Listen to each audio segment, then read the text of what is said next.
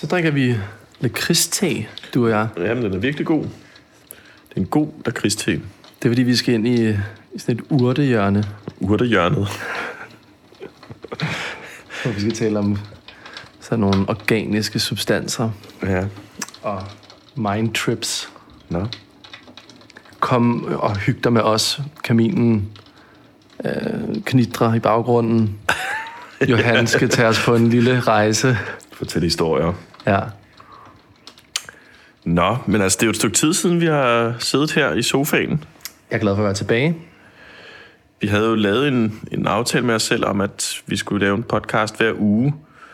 Og øh, det blev så til hver anden uge. Jeg tror ikke, vi har meddelt, men det kan jeg så sige nu, at det er hver anden uge. By uish, by weekly. Men, men så skete der et andet, så var det, så har vi simpelthen ikke lavet en podcast i fire uger nu, eller sådan noget. Jamen, så fik vi travlt med en masse ting. Produceret. Arbejdet. Men det er også derfor, jeg er glad for at kunne øh, introducere dagens afsnit, som øh, jeg har insisteret lidt på, at vi skulle tale om. Øh, fordi jeg er meget nysgerrig på det, og du er på den måde en shaman inden for det her jo nærmest. Du er nærmest oppe i de højere astrale luftlag, når det gælder at diskutere øh, det, vi skal snakke om. Og det, vi skal tale om, det er, øh, at du har været til noget holotropisk vejrtrækningsøvelser for nyligt. I lørdags, faktisk. Ja. Og det er et led i en rejse, du har taget mm, i sindet, kan man sige det. Øh, at se, hvad, hvad kan jeg finde, hvis jeg graver med forskellige typer værktøjer ind i mig selv. Og det synes jeg er vildt spændende. Og det tror jeg også, at der er andre derude, der vil synes var spændende at høre om. Mm-hmm. Det kommer vi tilbage til, fordi hvad er holotropisk, hvad er det for noget? Mm-hmm. Først, først, Johan, vil jeg spørge dig. Hvad fik dig overhovedet til at starte på den rejse ind i sindet? Og nu tænker jeg, at du har prøvet ayahuasca på et tidspunkt. Jeg tror, det var i 13, 2013. Og, jeg, og det var sådan året efter, øh, at vi var gået ud af Super 16, og... Nej, undskyld, det, det, var, det var faktisk i 12. Det var i 12. Øhm, og det var samme år, vi var gået ud, et par måneder efter, vi var gået ud af Super 16. Og øh, jeg havde været i noget terapi, og prøvet nogle og prøvet at, at hele mig selv, eller prøve at finde ud af, hvorfor jeg øh, havde forskellige smerter inde i mig, af sådan en psykologisk art.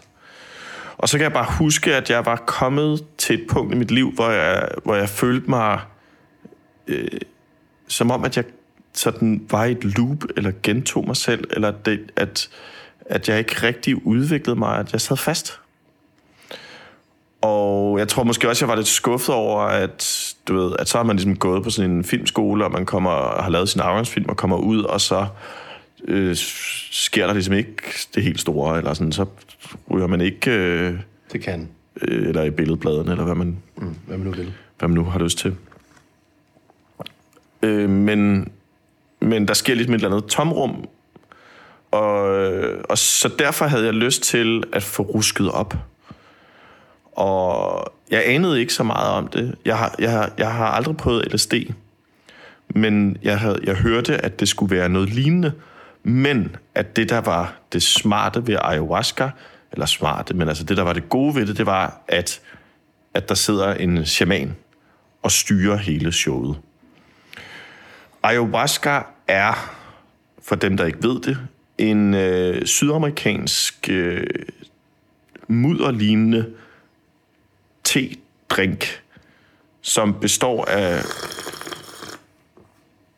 af urter fra regnskoven, øh, nogle, øh, nogle lianer, som man har hugget op, og blandet med nogle, øh, med nogle planter.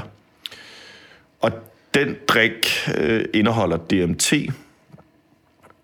Som er, siges af det aktive stof, der udløses både når man bliver født og når man dør, har jeg hørt. Ja. Men det kan godt være, det er lidt sådan populær viden.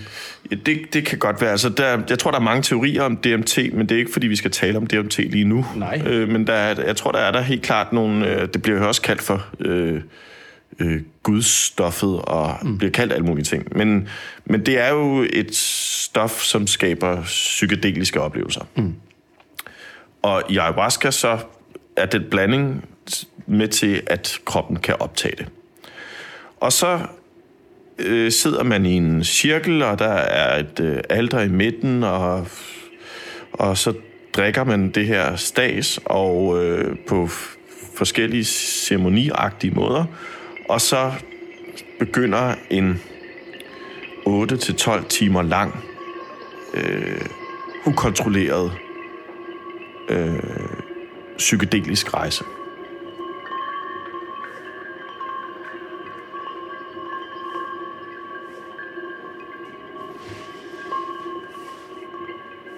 Jeg oplevede øh, syner, øh,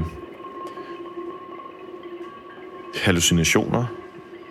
Jeg oplevede, at rummet omkring mig holdt op med at eksistere, og at jeg ikke kunne stole på noget som helst i verden.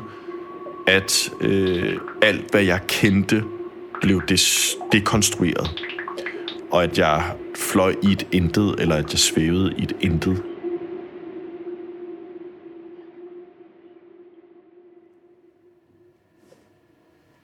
Og det var faktisk ved den oplevelse, at jeg gik fra at være meget kraftig øh, øh, ateist, faktisk anti-teist, til at blive sådan ikke troende, men til at have empati for troende. Mm. Fordi jeg forstod, hvor, hvor kaotisk verden og livet er, og hvor meget man har behov for som menneske at have en snor, en rette snor at holde fast i igennem sit liv. Og det er derfor, at man har traditioner og regler og øh, ceremonier og bryllupper og begravelser og alt sådan noget. Mm.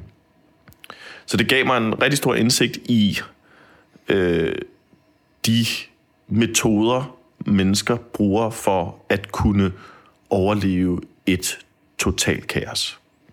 Basically en form for dekonstruering af den virkelighed, vi ser, og dermed bedre kunne forstå den virkelighed, du ser. Ja.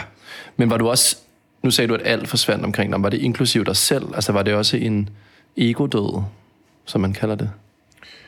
Eller var du stadigvæk et jeg hele vejen igennem? Jeg var stadigvæk et jeg.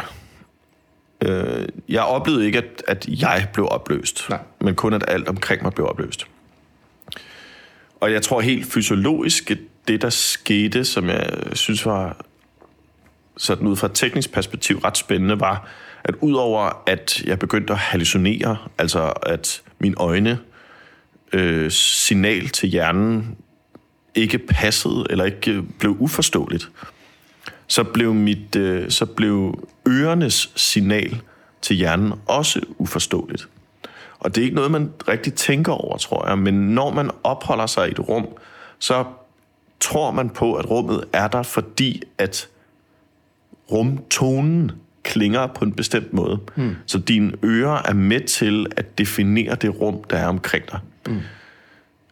Så hvis du for eksempel prøver andre, eller LSD kunne jeg forestille mig, eller andre, måske sådan svampe eller sådan noget, som er primært visuelt, mm. så har du stadigvæk en følelse af at være til stede. Øh, i, altså, så har du stadigvæk følelsen af et rum. Fordi der ikke er nogen høreforstyrrelser som er ikke- sådan. Nej.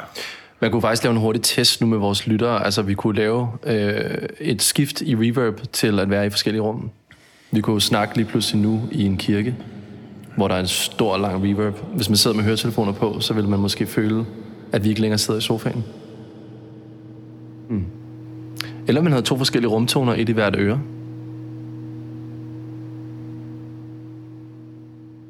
Men hvordan ville det så lyde, hvis der ikke var et rum? Hmm. det var en ret stor oplevelse at, at, prøve det der ayahuasca, og jeg kan bestemt ikke, ja, det er ikke noget, jeg sådan anbefaler til folk at gøre, fordi det er sindssygt voldsomt, det er meget potent, det er, man skal være øh, klar på, at det kan ændre ens liv, og, øh, og man skal og man skal passe på, altså man skal virkelig passe på med at rode for meget med sit hoved. Mm. Øh, rode med hovedet. Det er lige til en podcast. Det kan vi lave. Øh, Men du føler alligevel ikke, du havde rådet nok, vel? Fordi du har jo, øh, du har jo ikke stoppet med at undersøge dit hoved og rode med dit hoved. Nej. Øhm, det har jeg ikke. Det næste skridt på ranglisten, du må rette mig, hvis jeg tager fejl, eller på stigen, det var så øh, i virkeligheden regressionsterapien. Ja. Regressionsterapien var sgu ret sjov, men det ser jeg egentlig ikke som på niveau med ayahuascaen. Slet ikke. Slet, slet ikke. Øh, regressionsterapi, der findes to forskellige regressionsterapier. I den ene, det er måske den mest sådan, øh, hvad skal man sige, psykologisk øh, øh, anerkendte, der bliver du sat i en trancelignende situation, hvor du går tilbage til din egen barndom. Mm. Og så gennemlever du oplevelser fra din egen barndom, og på et eller andet tidspunkt, altså i samarbejde med psykologen, så finder man et punkt, hvor der er en særlig smerte.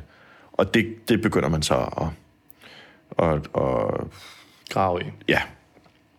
Den anden type for regressionsterapi, der bliver man ligeledes sat i en trancelignende situation. Hypnose, eller? Ja, faktisk. Mm, og så foretager man en, hvad man kan kalde en drømmerejse, og så øh, går man, og så lander man et sted, som man ikke ved, hvad er. Og det kan sige så at være tidligere liv. Så man går ikke bare tilbage til sin egen barndom, man går tilbage til tidligere liv. Mm. Og det har jeg, og det var den sidste type regression, som jeg har prøvet. Mm. Hos en kvinde, der hedder Lisette, der bor på, på øh, Frederiksberg. Altså, det var jo egentlig bare en hypnose øh, og en drømmerejse blandet sammen, om jeg øh, oplevede en, en historie om at være en, en, en dreng, der hedder Javnus, som vokser op på en ø uden for Norge, øh, og som har et, et taleproblem. Han stammer, og vokser op ved siden af sin familie, og, det, øh, og han, den her stammen, og at han ikke rigtig kan tale, gør ham enormt øh, vred. Og han ender med at øh, som ung at tage i krig i Tyskland. Og det er han rigtig dårlig til. Og han dør relativt øh, hurtigt. Så han er ikke et langt liv. Han har ikke et langt liv. Han dør som i starten af 20'erne. Mm. Øh, og den stærkeste oplevelse, der var egentlig at faktisk at dø. Mm. Fordi at øh, jeg oplevede, hvordan øh, at øh, alle spændinger øh, i kroppen forsvandt. Hvordan at øh, den vrede, som har siddet i, Javnus, og som jo sad fysisk i mig undervejs, at øh, den øh, blev sat fri. Og hvor jeg havde en, en, en klar oplevelse af, at, at øh, forlade Javnus' krop og svæve op i luften og, og blande mig med trækronerne og føle mig helt øh, fri for vrede. Sindssygt.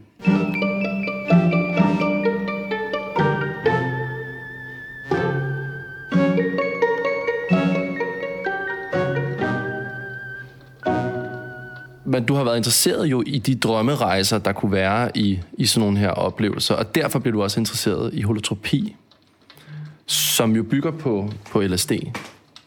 Ja. Kan du ikke forklare lidt om det? Jo. Jeg falder over øh, begrebet holotropi i forbindelse med vores øh, fødselsprojekt, vi lavede med Eva, hvor vi har talt enormt meget med, øh, hvad hedder? Anne Folting? Ja, blandt andet, og sådan, øh, øh, hvad hedder det, midwives, hvad hedder det? Jordmøder? Jord, jordmøder. Øhm, og prøvede ligesom at, f- øh, at forestille mig, hvordan fanden er det at skulle være et barn, der bliver født? Hvad er det for nogle følelser, man går igennem, og oplevelser og sansninger? Og så tror jeg, jeg havde spørgsmålet på et tidspunkt om, hvad var LSD noget, der ligesom kunne hjælpe med den forståelse. Øh, og så researchede jeg lidt på LSD, og så fandt jeg over en af LSD-æraens øh, øh, største sådan forskere. En en, øh, en professor, der hedder Stanislav Grof, som stadig lever, og som i øh, 50'erne og 60'erne foretog enormt mange eksperimenter, undersøgelser med LSD. Så blev LSD ulovligt i øh, både i øh, alment øh, til almen brug og husbehov. til husbehov og i øh, forskningsøje med. Mm.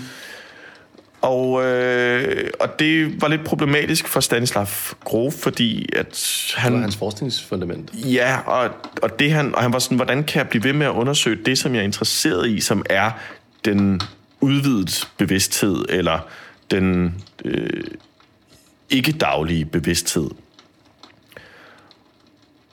Og så opfandt han en ånde, en vejrtrækningsteknik, som han kalder for holotropi, og som jeg tror, han har sikkert har, har øh, fundet fra Sydamerika eller Asien, eller fra shamaner, der har, der har gået ud i skoven og har gjort forskellige ting for ligesom at komme i trance. Og, øh, og det er egentlig meget simpelt. Det var overraskende simpelt, faktisk. I virkeligheden tror jeg, at alle ville kunne gøre det derhjemme, men jeg vil ikke anbefale det. Men det, der, det, der, det, der sker, holotropien, er, at du... Det bliver gjort som en ceremoni, så der er ligesom en, en shaman, eller i det her tilfælde, hvor jeg har gjort det, en psykolog, der hedder Niels Bakke fra Roskilde. Og øh, så er man en gruppe af mennesker, og en skal ligesom der, man, skal, man skal både prøve at sitte en session, altså være den, der passer på, og man skal være puster, altså den, der øh, Trækker vejret. tager den rejse hmm. øh, i en session. Og, øh, og når man så er puster, så ligger man sig på en madras og får øh, øh, bind for øjnene og et tæppe hen over sig, og der er noget musik, der spiller, og man får en afslappningsforberedende øh, forberedende meditation. Og så skal man så skal man begynde at trække vejret på en bestemt måde. Man skal trække vejret dybt og hurtigt og uden pauser. Altså sådan her.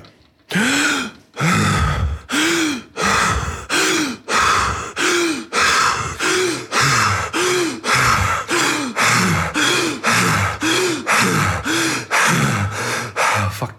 Fuck, det er hårdt. Skæt, mand. Huha, man bliver allerede lidt, øh, man bliver let i hovedet. man bliver lidt let i hovedet og lidt svimmel. Og det var bare hvad? 10 sekunder? Ja, og det skal man altså gøre i en time. Og, øh, og det, tænker, det tænker man jo, at det er sådan sygt besværligt. Sygt dumt. Og dumt? Nej, man tænker ikke, det, det tænkte jeg i hvert fald ikke. Nej, okay. Ikke dumt, men, men at det er hårdt. Og hvordan kan man holde det ud? Som du siger, nu har du lige prøvet det i 10 sekunder. Hvordan kan du holde ud og gøre det i en time? Mm. Men det interessante ved holotropi, frem for eksempelvis øh, ayahuasca eller LSD, er, at det er baseret på din egen vilje. Du styrer det hele 100%. Mm. Ja, det kan man så diskutere selvfølgelig. Men altså, altså hvor meget styrer vi egentlig, når det kommer stykket? Mm. Men, øh, men det, det er dig, der bestemmer. Du trykker på speederen. Mm. I ayahuasca eller LSD, der tager du, indtager du et stof, og så må du stole på, at det stof i samarbejde med din krop og din psyke ikke fucker dig op. Du er i dit vold. Ja. I holotropi, der, øh, der styrer du det hele selv. Det er din vilje, at du vil gå ind i det her rum, gå i en form for dialog med din krop og dit sind, og, øh, og hvis du har mod på mere, så kan du trykke på speederen og trække vejret lidt hurtigere, lidt dybere derudad. Mm. Da jeg begyndte på det, da jeg lå i den der forberedende meditation, så øh, var jeg virkelig, virkelig bange. Mm. Og jeg, kunne mærke mi- hjertet i, i brystkassen øh, banke meget hårdt. Og jeg tror, at det kommer fra den der oplevelse med ayahuascaen, fordi den var så overvældende. Mm. Og at det skabte nærmest en angst inden i mig for at overhovedet bevæge mig ind i den bevidsthedstilstand, som ligger uden for det normale. Mm. Men jeg har, som du siger, så har jeg jo en interesse i det, og jeg har en lyst til det, og jeg har den, den nysgerrighed på det. Så jeg, så, så jeg vil jo gerne, og jeg måtte ligesom minde mig selv om, at jeg er her jo, for, fordi jeg vil. Mm. Og det er mig selv, der styrer det. Og alt, hvad der dukker op af mystiske ting, det må jeg jo undersøge med et nysgerrigt blik. Øh, og forholde mig positivt til. Og den tanke i sig selv er jo enormt terapeutisk. Og øh, hvor man må klappe sig selv på skulderen og sige, det var det er godt gået, Johan. Du er modig, og det er sgu godt gået, at du kan overkomme din egen frygt. Mm. Så derfor begyndte jeg at trække vejret. Relativt øh, hurtigt. Altså inden for f- måske nogle minutter, så begyndte jeg at få reaktioner på det. Hvor min krop begynder at, at opføre sig lidt underligt. Og Nils, psykologen, han siger, at, at når man går ind i sådan et, i, et, øh, i, i, i det, øh, i den tilstand, så alt, hvad der dukker op, også hvis det er irritation, eller hvis det er frustration, eller øh, vrede, eller hvad det er, så skal man bare prøve at gå ind i den oplevelse eller den følelse. Og hvis øh, kroppen reagerer ved at skulle slå fra sig, eller man slår lidt i madrassen eller sådan noget, så skal man bare gøre det. Og prøve at gøre det. Mm. Øh, helt ud, indtil man ikke har lyst til at gøre det mere. Mm. Så hvis man går helt ind i den, og virkelig oplever det hele, så har man gjort det. Mm. Så behøver man ikke at være bange for at vende tilbage til den.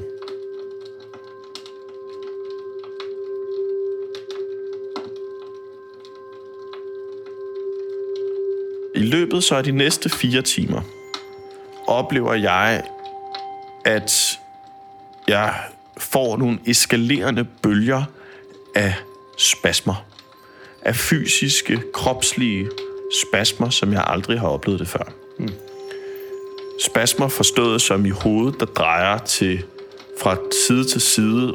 Fingre, der er bøjet ind over hånden og låst i sådan en, en krampagtig øh, stilling.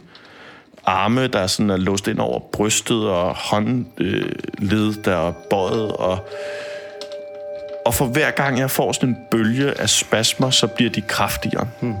og voldsommere, og jeg kaster mig rundt, og min sitter øh, må stille puder op omkring mig for at sørge for, at jeg ikke banker ind i væggen eller ind i nogle af de andre. Eller sådan.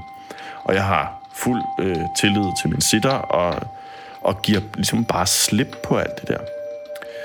Mens de her spasmer sker, så er jeg egentlig stadigvæk til stede i min krop. Mm. Eller i mit hoved. Min krop styrer sig, øh, gør alt, hvad den vil af sig selv men, men jeg har stadigvæk bevidstheden om, at jeg ligger der.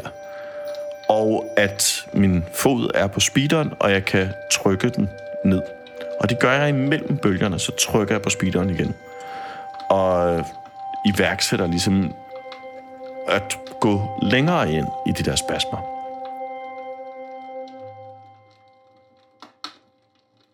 Altså, jeg har, sgu, jeg har jo aldrig haft spasmer på den måde, eller været øh, kropslig øh, lammet på den måde. Øhm, er lidt en spasser engang imellem. Jo, jo, men det, og et røvhul og sådan noget, men det er jo men det er noget helt andet. Jeg har, altså, at give mig hen til en kropslig spasme i så høj grad, øh, sker jo måske kun i orgasmer. Mm. Og, øh, og det at være i en useksuel følelse, øh, kropslig spasme på den måde var i spændende i sig selv. Mm. Så jeg, jeg, jeg tror bare, at det var, det var lidt for at finde ud af, hvor fører det her hen. Mm. Men undervejs fik jeg jo altså, i hvert fald en, en meget nyt perspektiv på det at være i en krop. Og jeg tænkte meget på, at, det, at jeg er relativt fleksibel i min krop. Øh, relativt meget fleksibel og bevægelig og har fuld kontrol over alt. Jeg er, jeg er jo en ret sådan kontrolfyldt menneske. Jeg har meget sådan styr på alt, hvad jeg laver. Ned til mindste detalje. Både fysisk og, øh, og i mit arbejde og, og øh, i den måde, jeg lever på. Så det at pludselig være i en situation, hvor jeg havde intet kontrol, og hvor bevægelserne var øh, grimme og vilde og voldsomme, var helt nyt. Og et nyt, øh, for mig, helt ny måde at opleve verden på. Mm.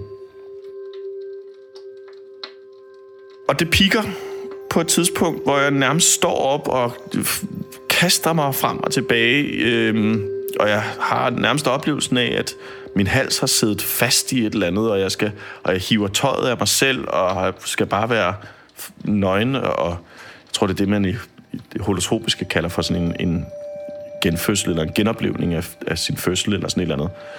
Øh, efter det har jeg på den største bølge pigget og har kastet op og øh, spyttet og øh, hostet helt dybt nedefra. Lidt ligesom du hostede nu, men bare helt, helt, helt dybt nedefra. Så faldt min krop til absolut ro. Til den, til den dybeste ro, som jeg nærmest aldrig har oplevet før. Den faldt til nærmest en dvaletilstand. Og alt lå stille. Jeg rørte mig ikke, og min vejrtrækning stod også helt stille. Så jeg trak ikke vejret længere. Og jeg lå i madrassen og havde en klar følelse af, hvordan jeg sank ned i madrassen, helt, helt, helt ned, og nærmest om på den anden side af madrassen. Og ikke trak vejret. Og jeg tænkte på, at jeg ikke trak vejret, men jeg havde ikke behov for at trække vejret, og jeg havde ikke lyst til at trække vejret. Og jeg oplevede bare, hvordan min krop havde det i den her vejrtrækningsfri tilstand. Og så oplever jeg, at der sker noget under mig. At det er som om, at et stort øh, mørke, en slags suppe, åbner sig nedenunder mig. Og i det øjeblik, hvor jeg føler, at nu, nu glider jeg nedad mod den suppe, og nu forsvinder jeg ned i suppen, så trækker jeg vejret. Og så kommer jeg op og ligger på madrassen igen. Damn. Dødens suppe. Jeg ved ikke, hvad det er for en suppe, men det er i hvert fald ikke min mors. Jeg øh, undersøger det nogle gange, hvor jeg lige trykker på speederen lidt igen, og opnår samme tilstand, hvor øh, jeg ligger der helt ubevægelig og ikke trækker vejret, og mærker at suppen nedenunder mig, og er på vej til at falde ned i den.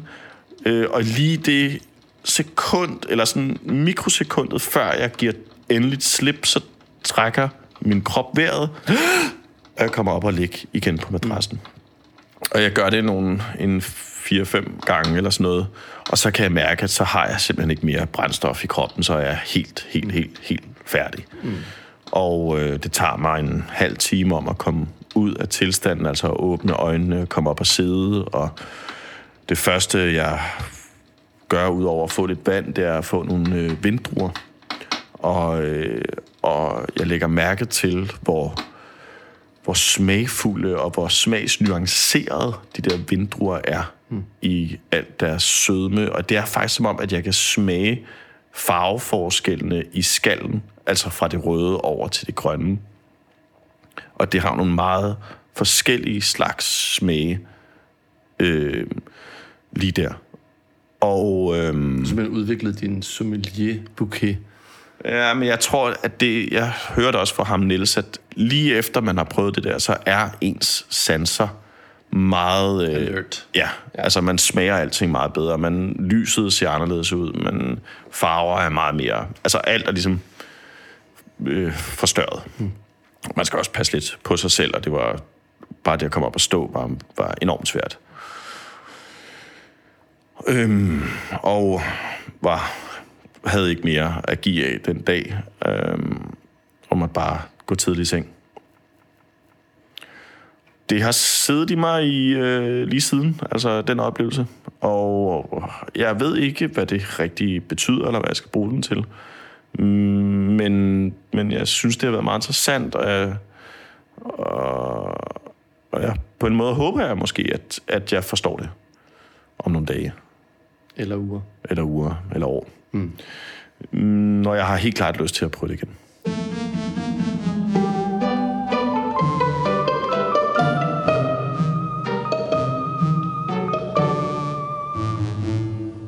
Hvordan har det relation til det, vi laver? Det, du, la- det, du laver, og det, som er drømmen her i, i vores lille biks? Vi plejer jo lidt at sige, at hvis vi skal have publikum ud på en rejse, så skal vi ligesom have taget den rejse først selv.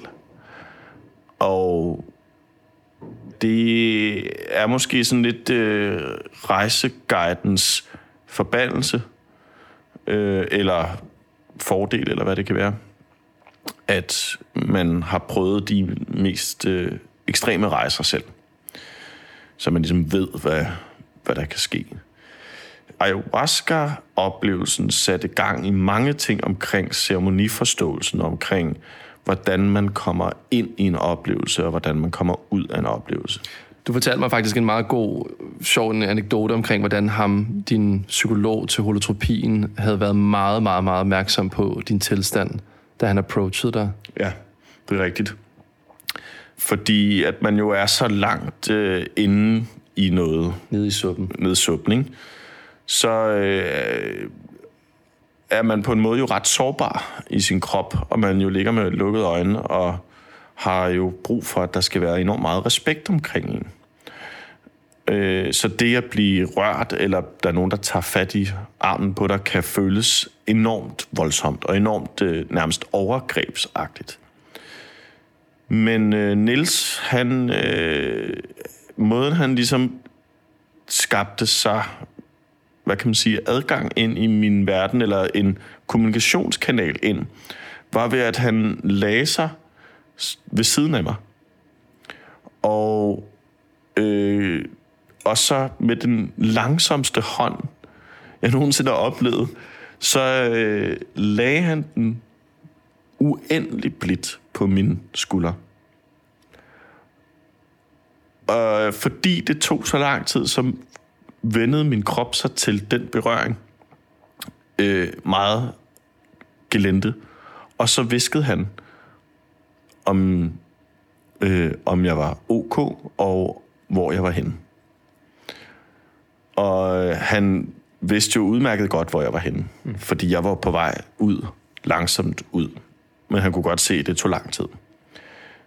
Så han havde enormt stor omsorg for, hvor jeg var henne, og den oplevelse, jeg havde, uden at han jo kunne se præcis, hvad jeg, eller opleve præcis, hvad jeg oplevede, men så havde han bare så dyb en erfaring for det, at den der sådan blide måde at tale på, gjorde, at jeg ikke blev revet ud af den, mm. og kunne blive i mit eget tempo. Og det er jo, og den der sådan respekt for den, for opleverens rejse, er, er pissevigtig. Mm. Og er noget, som vi har snakket meget om i forhold til, at når folk kommer ud af briller eller ud af en oplevelse, at, de, at vi øh, giver dem enormt meget plads. Jeg kan huske, vi var, vi var på Sundance, nej, på øh, Tribeca Festival på et tidspunkt, og, og øh, prøvede nogle forskellige øh, VR-oplevelser. Og så stod der ligesom sådan en handler, og så var man færdig, og så øh, tog den her handler brillerne af, og var ligesom 20 cm fra ansigtet, og så spurgte, So how was it? og det er det mest, øh, det er det mest, det er det forfærdelige, man overhovedet kan opleve. Altså, et, at man har lige været i en helt anden verden, og der så står der sådan et, et irriterende amerikansk... Øh, Jeg kunne huske, jeg havde været inde i sådan et øh, POV racemors scene, hvor jeg løb rundt som en, sådan en sort fyr, som kommer i en misforståelse med en politibetjent, så bliver jeg skudt. Og var bare sådan, Boy, holy fuck, mand, en scene. Og så bare sådan, dude, so it was cool, right? fuck af. yeah. VR is super cool. Altså, det var efter det var det, eller ja, ja også efter, men der, så blev det virkelig vigtigt, at, at sådan at kunne tage hånd om sit publikum, og, mm. og det er derfra, vi taler om det der med at, at underholde publikum. I virkeligheden handler om, at vi holder hånden under dem. Mm. Øh, og gør dem sikre og trygge, fordi så kan de åbne sig for al den ondskab, vi overhovedet kan tilbyde dem. Ja, Ja, så det var en... Øh, det var jeg glad for, at vi fik snakket om. Øhm, og Ja. der, er, der er sikkert øh, mere i det senere hen. det tror jeg også. Øhm, Og tak, fordi du spurgte ind til det, og t- for din nysgerrighed i det. ja, Det er jo egentlig et meget, hvad skal man sige, privat projekt, men altså, det, men på den her måde, så er det jo godt, at det kan blive til noget, øh, at man kan bruge det professionelt i sit arbejde. jamen lad os øh, træde ud af suppen Ja, herfra. ja, Og så øh, om to uger, så siger vi hej igen. ja. Og så lover vi, at Vi nok skal gøre gøre det det bedre. bedre.